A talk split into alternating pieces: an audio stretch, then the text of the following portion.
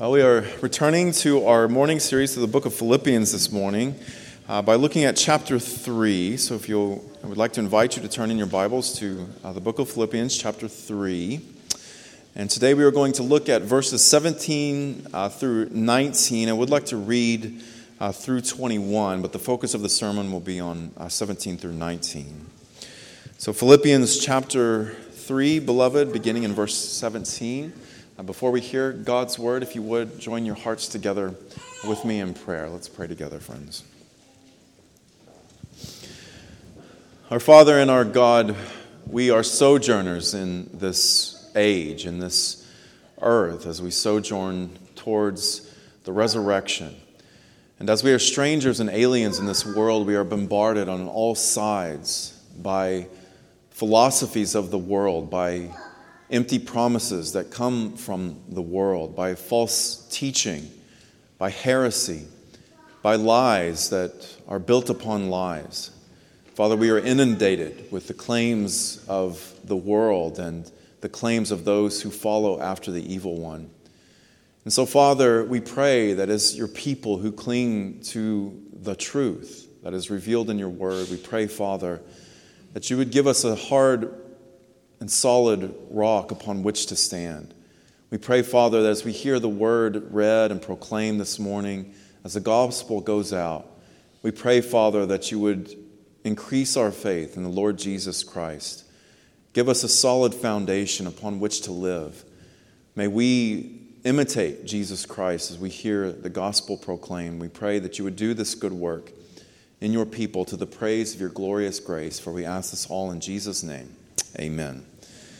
Philippians chapter 3, beginning in verse 17, beloved, this is the word of God. Brothers, join in imitating me and keep your eyes on those who walk according to the example you have in us. For many, of whom I have often told you and now tell you, even with tears, walk as enemies of the cross of Christ. Their end is destruction, their God is their belly, and they glory in their shame, with minds set on earthly things. But our citizenship is in heaven, and from it we await a Savior, the Lord Jesus Christ, who will transform our lowly body to be like his glorious body by the power that enables him even to subject all things to himself. The grass withers, the flower fades, but the word of our Lord remains forever. In this section, Paul is concerned about replication replication, imitation, reproducing replicas of an original. I almost named the sermon Christian Doppelgangers. I thought that might be going too far. But that is what this passage is concerned with replication, repeating or replicating something of the original. This is not the first time he has touched upon this particular subject. In chapter 2, Paul said, Have this mind among yourselves, which is yours in Christ Jesus. Then he goes on to show in the wonderful Christ hymn of chapter 2 how Christ thought and how that thinking of Christ led him to do what he did, which was to take on human flesh and to die, to become like man, to suffer unto death and be crucified for us, even death on a cross. That is what it is referred to as in that Christ hymn. There, in his stress on unity in the body, Paul wanted to see in the church the mind of Christ replicated, imitated in the church. Have this mind among yourselves. Think like this. Think and act like this. That is what he said in uh, chapter 2. Here, there is a call to replication again. But this time he begins with himself as the original rather than Jesus Christ. He says, Brothers, join in imitating me. Now, Paul, of course, did not think of himself as superior in any way to the other members of the church. He was not prideful, he was not haughty. Rather, he thought of himself and his service as what? As a drink offering. He even said it this way in chapter 2 again. He said, he considers his service as a drink offering poured out on the sacrificial offering of the, faith of the Philippians. And so, in that section, we learn that it was the faith of the Philippians that took center stage in Paul's mind, even as an apostle. I am a drink offering. I'm but a part of what you sacrifice, what you give on behalf of Christ. And so he was, again, he was not arrogant, he was not prideful, he was humble.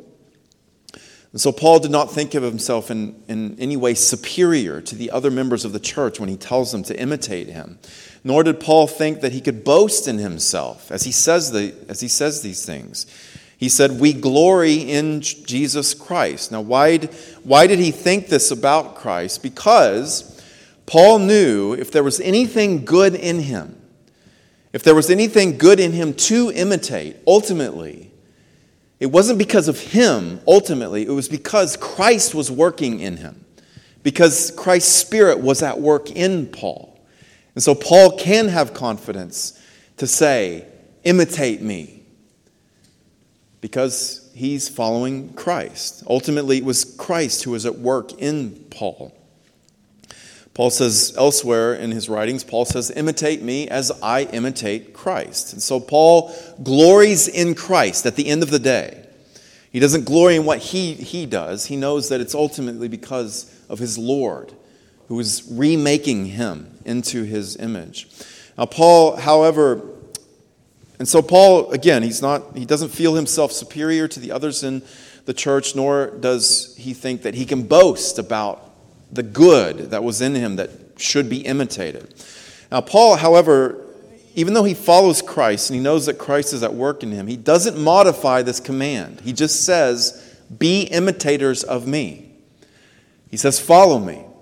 Well, in what way? Well, the Philippians were to imitate his attitude and thinking. And what was that? Well, for Paul, his prize in life was what? His prize in life was not earthly things. Though certain, we can be certain that Paul enjoyed the earthly things that he was given. But that was not his ultimate prize. His prize in life was the resurrection. That's what he strained forward towards. That's what he, that's what he looked forward to, to experiencing. At the resurrection, Christians will know Christ in body and soul in a new age in a way that we've never truly and fully known before because we still live in broken bodies. We still live with imperfected souls. And so there's a barrier to the way in which we can actually enjoy Jesus Christ. At the resurrection, all of those things will be gone. For Paul, that was his prize. He looked forward to that, he wanted that. Until that day, Paul until that day came, Paul wanted to know Christ more and more, however, in this age, even as he dealt with sin, even as he dealt with the broken body. He still wanted to know Christ more and more. And since he had not yet reached the finish line, he was still running. He told the church this. But he was not running alone. Again, this is how Paul thinks. Now, it takes a certain measure of sincerity, does it, sincerity, does it not, to have the confidence to come right out and say, Be imitators of me. When he thinks this way, that means he really means it. And he lives by it. He proves it to the church the way he lives. And so, this is how Paul thinks. He wants to know Christ more and more until the resurrection. Until that day comes, he's still running. But he was not running alone. So long as he lived and breathed on this earth, Paul was running forward towards that prize alongside other Christians. He was not alone. He was running with the church. And so these are things, this is how Paul thinks. This is how Paul operates. This is how he regards others in the church as fellow runners. In fact, maybe even runners who are running ahead of him at times. He's a drink offering poured out on their faith, but he is not superior to them. He is running alongside them, and so he says, Brothers, my fellow Christians. That's why he uses this term. My brothers and sisters in Christ, think this way. Imitate me. Imitate my stride. Imitate my thinking. This is a, a message, this is a, a command to the church out of love. He loves the church. Think like this.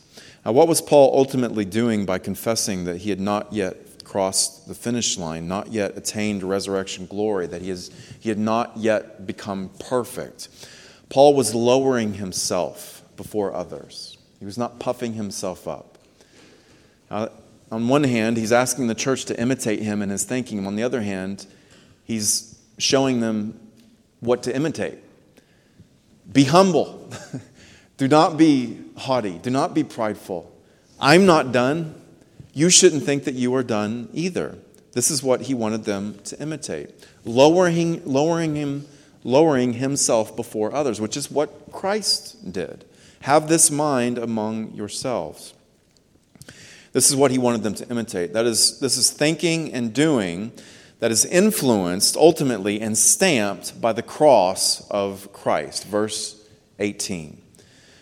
Those in the church who are continually becoming like Christ in his death. That is what we are after, to be conformed into the image of Jesus Christ, who was crucified.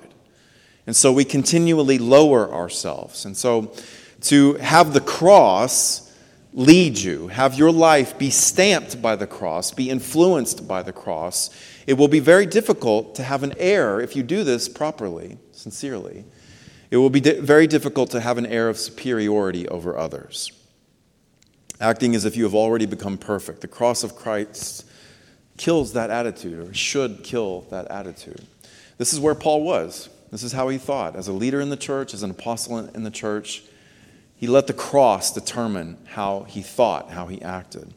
Now, the Judaizers, Judaizers mentioned at the beginning of this chapter, they certainly would think otherwise. They would not think like Paul they would ha- actually consider themselves as having nearly attained perfection.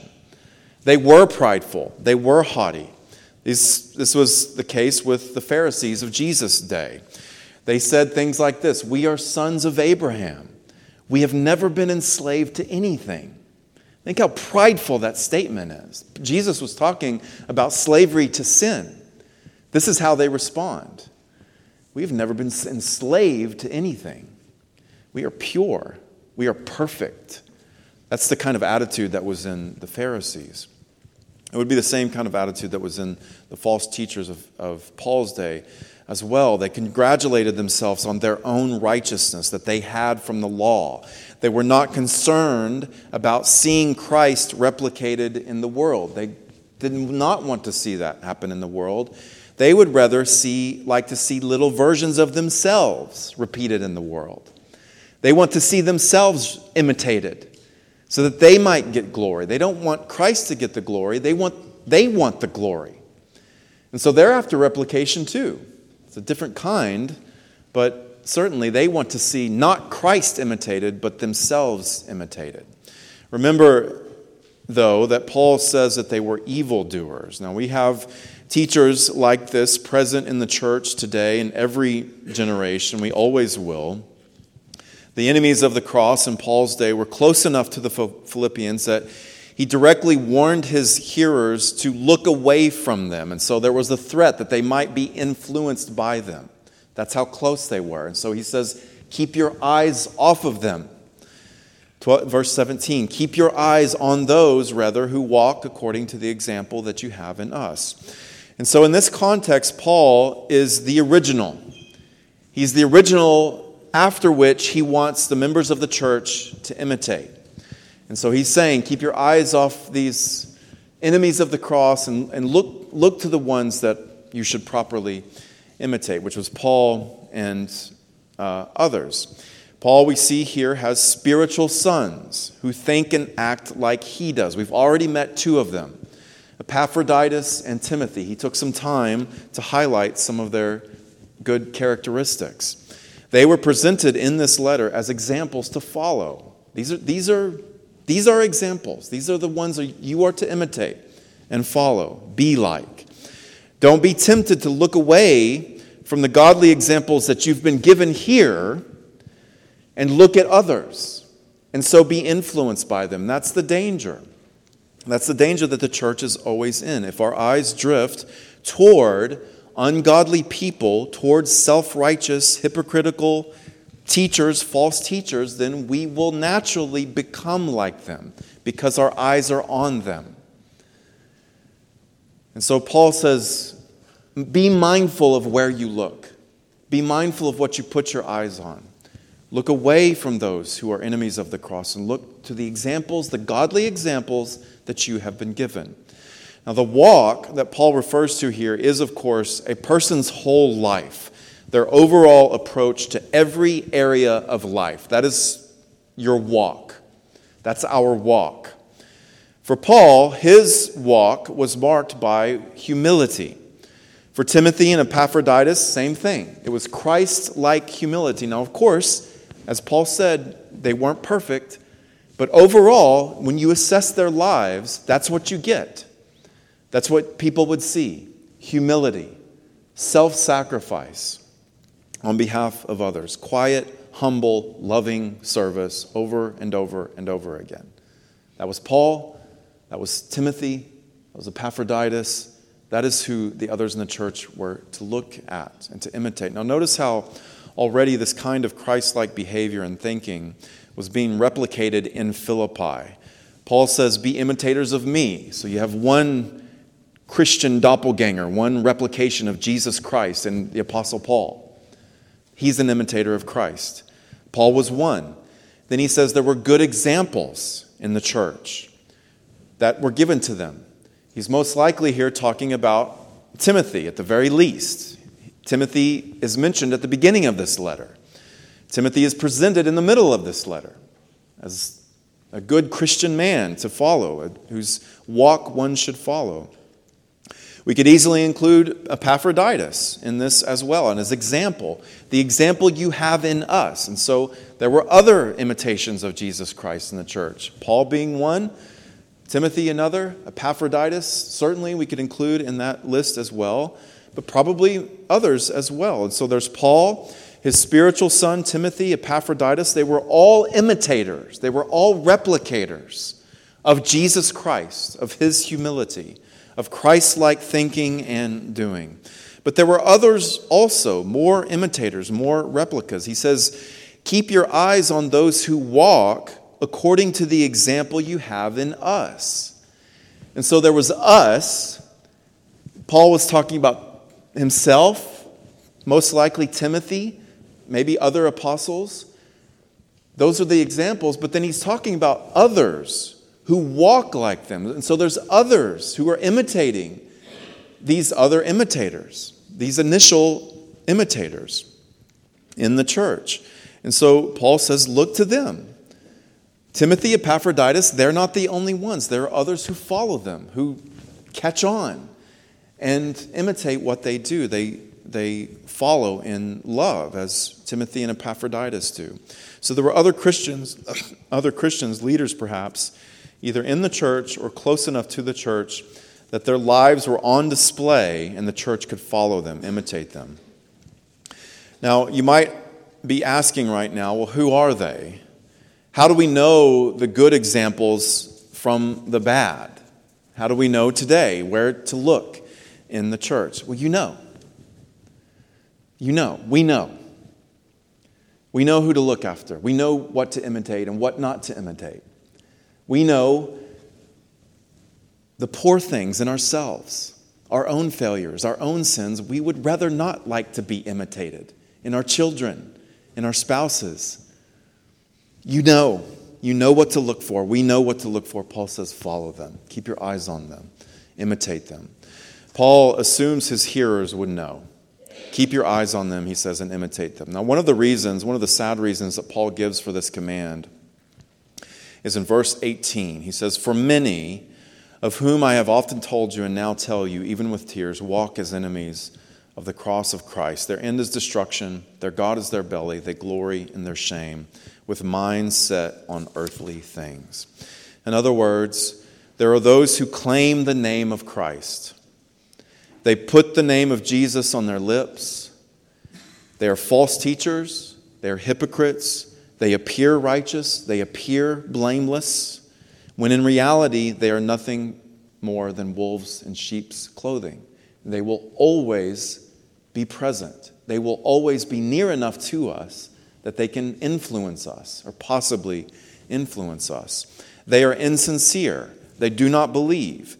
Not only this, they get close to us. Their teachings reach our ears through social media, through podcasts. Their books find their way onto our shelves. Paul says, Look away from them.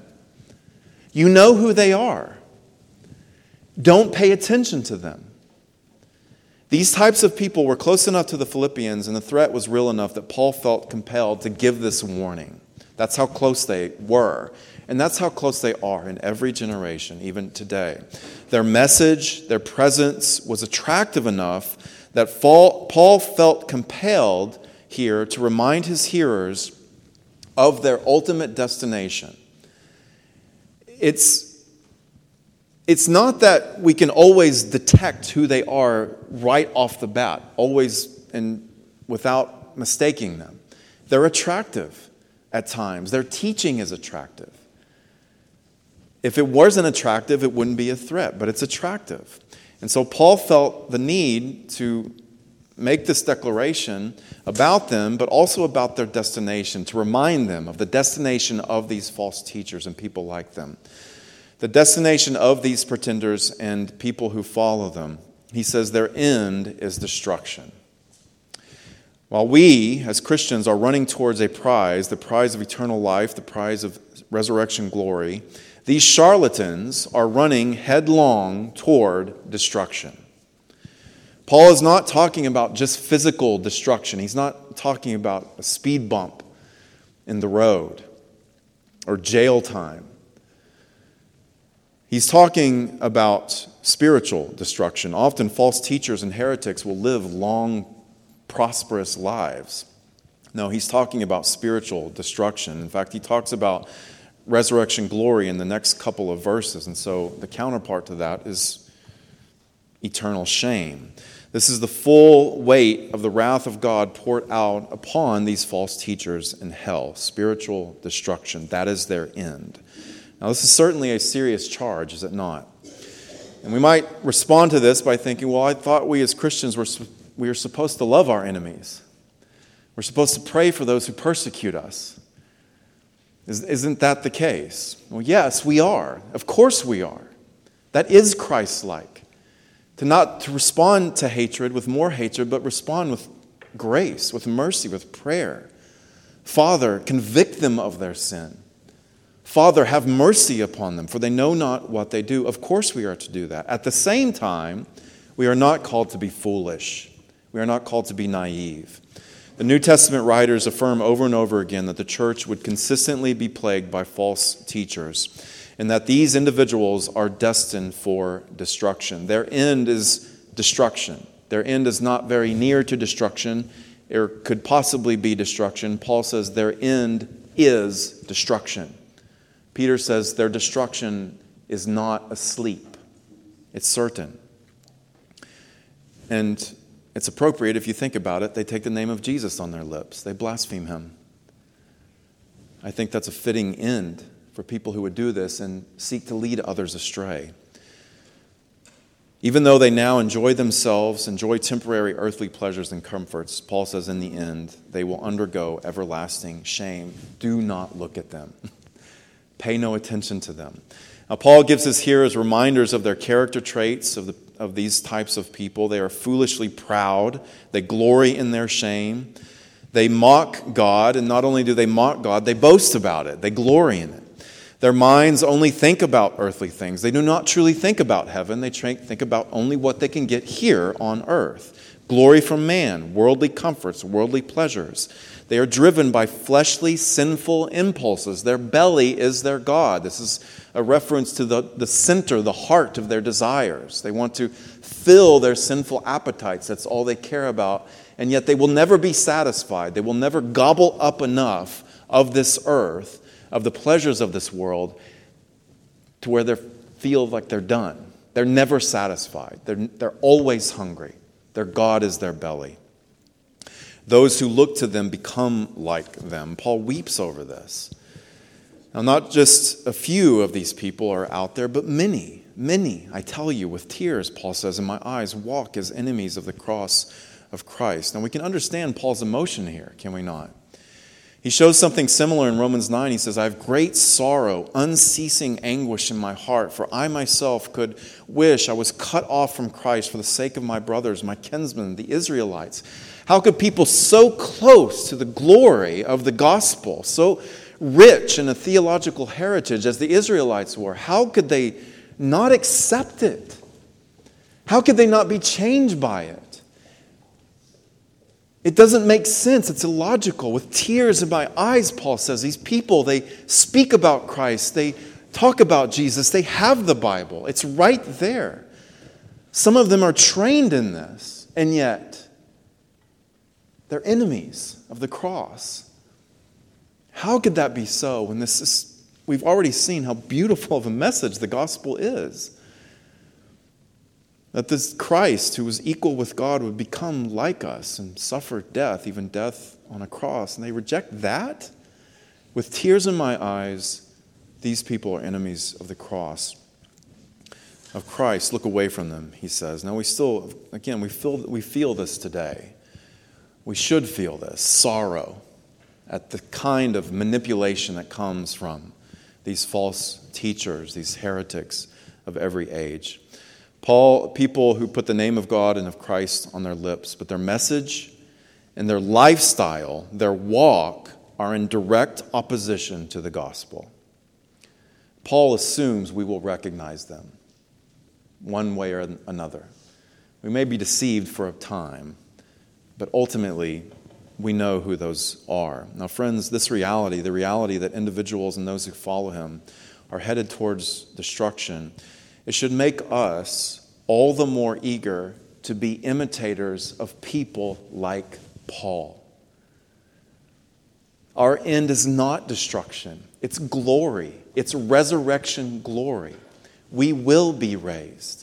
He will transform our bodies. He gives us that assurance in the next couple of verses.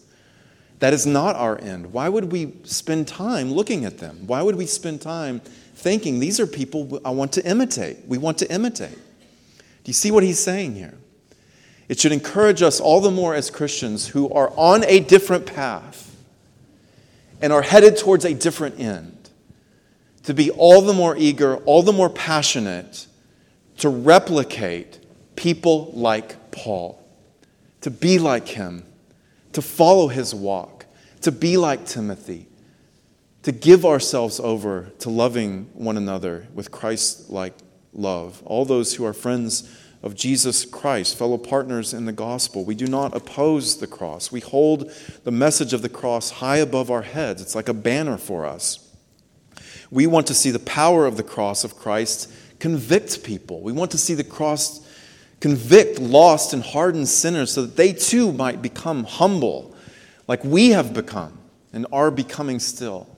That is, we're not afraid of the cross, we hold it high. We live, we live out from that message. We want to see it have an impact on us, on our children, on the people we come into contact with. This is who we are. We are friends of the cross. We boast in the cross. We hold it out for people to see by what we say and by how we live. Now, since it's who we, is who we are, friends, as imitators of men like Paul, like Timothy, we do not oppose the cross. We pick up that cross and we die every day. We die to our selfish pride. We die to our sinful impulses. Our God is not our belly. Our God is in heaven. Our citizenship is in heaven. We are led by Him. We are not led by our sinful appetites. We let the cross kill our selfish pride. We let the cross kill our selfish and sinful impulses. We die to our temptations to seek only after earthly things. We die to our sinful flesh. We crucify the lingering desires within us that we have to be our own gods, to be our own lords. We crucify those things. We seek to crucify those things so that the cross of Christ, his love, and his self sacrifice would reign in our hearts, would be replicated in our lives. That is who we are. Paul's essentially, again, telling the these Christians, be who Christ has made you to be. Be imitators of the very people that He's placed before you that are Christ like, humble, walk in humility, walk in Christ like love. This is what we are after. This is what it means, friends, to replicate Paul's mindset, Paul's life, and others who do the same. May we do the same as well to the praise of God's glory. Let's pray together, friends.